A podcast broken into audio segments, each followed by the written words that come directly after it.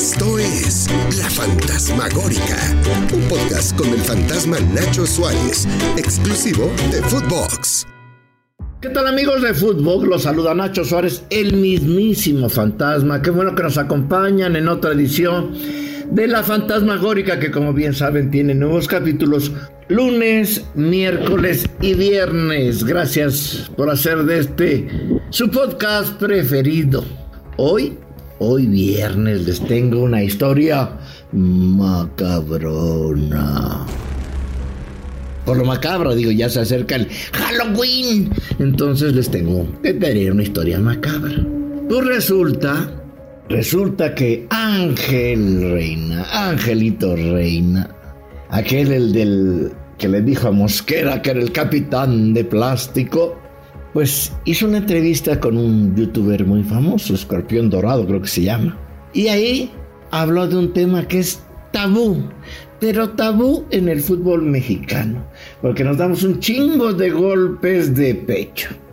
No, como crees? Eso nada más sucede en Italia, con los jodidos de la Premier, con la Liga MX de España, no, pero una liga chingona como la MX, no, ¿cómo vamos a ver algún día de amaños? No, no, no, no. ¿Cómo creen? Bueno, pues les voy a contar, ¿cómo diría Broso? ¿Quieren que les cuente la historia de los amaños de los que habló Reina? Tienen que decir sí, pone aplausos Agustín. Bueno, pero si no, de, si no de todos modos se las voy a contar. Pero para contar una verdadera historia no, no, no nada más valen los dichos porque pues de lengua me como un taco. El chiste es que hay que acompañarlos con elementos de prueba, ver si lo que nos dicen coincide con los hechos y, otras cosas. Entonces, para relatarles lo que sucedió, aquella triste historia de los amaños de los que habló Ángel Reina, hay que remontarnos a lo que sucedía en la historia de ese lejano 2007. Resulta que el Club Santos de Torreón pues, lo habían vendido primero a, a, ese amponazo, ladronzazo, el que grababa todo, el que sobornaba a todos, Carlitos Ahumada.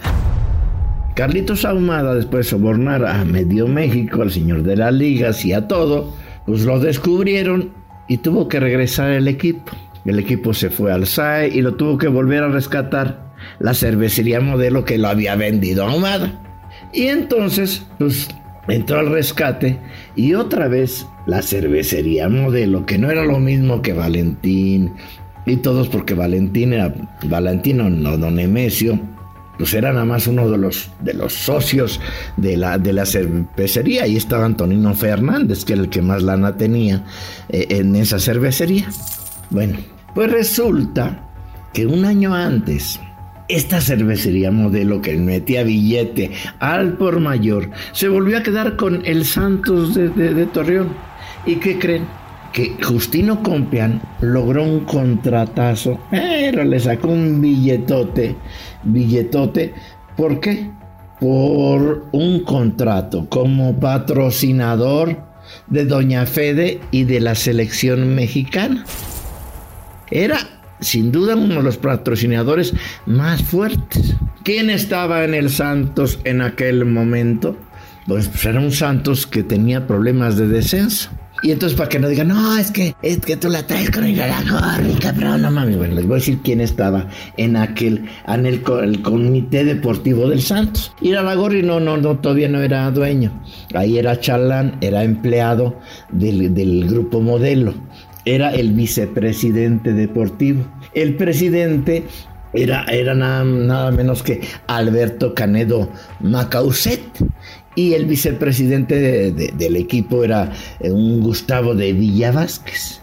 Iraragorri, Alejandro, era el vicepresidente del equipo de deportivo. Se iba a encargar de, pues de, de, ver todos los temas deportivos. Y anunció que como tenía pedos de descenso, cabrones, el equipo Santos, tenía, iban a invertir 25, 25 kilos de dólares, 25 millones de dólares. El dólar allá en el, en el 2006, 2007 estaba en 10 pesos, en 10 varitos, la mitad de lo que cuesta ahora. O sea, 25 millones de dólares era un chingo de dinero, pues es lo que metió ahorita el, el Toluca para, para reforzarse, está en la final.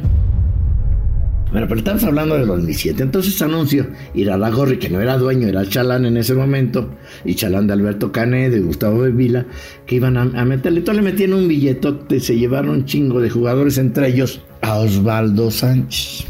Les tengo que contar esta historia para, para que entendamos el entorno y usted decida si hubo amaño, si son tramposos o no en el fucho mexicano, para lo que dijo Reino. Bueno, ya les dije que Santos y los de la cervecería ponían todo el billete para Doña Fede. Entonces era importante, había que salvarlo a como diera lugar. Había que salvar al pinche patrocinador más importante que tenía la Fede, después Doña Tele. Ya entendieron. Bueno, un año antes de esta, bueno, meses antes, el que el equipo que estaba bien jodido bien jodido, bueno, Jaguares de Chiapas, que era de los nefastos hermanos Chargoy. Este equipo, a este equipo, no cumplió, en aquel tiempo había una regla de utilizar determinados minutos a jugadores jóvenes. Y en aquel momento, a los... Eh, a los Chargoy en, en los torneos de 2016, clausura y apertura, pues Jaguares de Chiapas no cumplió con la regla 2011 que exigía que los jugadores menores de 20 años alinearan al menos 765 minutos. No, pues pinche Jaguares tenía puro sub 60 como yo comprenderé, puro pinche ruco. Y pues, ¿qué hicieron? Pues le aplicaron el reglamento. Le quitaron tres puntos. Ah, ojo, aquí es muy importante, chamacos. Le quitaron los tres puntos a Jaguares pero nada más de la tabla general. No se los rentaban de la tabla porcentual. Ojo, que era lo que dictaminaba el descenso. Así estaba el reglamento. El reglamento no se cambió, pero pa ni madre. El reglamento para entonces, para la siguiente temporada, era el mismo. Si no cumplías eh, con los minutos eh, de la 2011, te iban a quitar tres puntotes de la tabla general, pero no de la porcentual. Y entonces, pues con todo el billete empezó la, aquella liga 2006-2007, clausura y apertura. Obviamente, pinche Santos, pues tenía un pinche equipazo. Pero, pero, tenían que luchar contra otro equipo que estaba bien jodido. Los gallos blancos, que todavía tenían ahí resquicios también todavía del tío, ahí con prestanombres y todo el rollo. Ahí el presidente era Ulises Zurita, el abogado Ulises Zurita. Los dirigía Chava Reyes. Y era pues una, era una, un pinche equipito, pues, pues, la verdad, bastante, bastante modesto. No, no, no había, había grandes equipos. Su portero era el gordito Miguel Becerra, estaba ahí el tiburón Sánchez, estaba Jorge Almirón, estaba Mauro Ger, que el del técnico de ahora, fíjense lo que son las cosas, estaba también Margarito González está Juanito de la Cruz, el Alex Villalobos, aquel zurdito que juega en Tigres. O sea, un equipo, la verdad, bastante, bastante modesto. Pero aún así, pinche Chava Reyes le sacó agua a las piedras, pero agua a las piedras, porque el equipo empezó a ganar y a ganar y a ganar. Y el pinche Santos no levantaba. Había que salvar a la modelo, chingado, que no entienden y no, pues con todas las pinches millonetas, pues no, no pasó nada en el, primer torneo. Muy bien el, equipo de de Querétaro, pues empiezan las pinches presiones, empiezan los desmadres. Oye, no, no se va a salvar, pinche? Así como vamos, el pinche Querétaro va a ser el milagro y Santos y la modelo se van a ir a la chingada. No mames, tenemos que salvar, algo tenemos que hacer para salvar a la modelo y salvar al Santos, chingado. Gorra y hagan algo. Y algo tenían que hacer y se hizo. Entonces, de todo, de todo, de todo se valieron.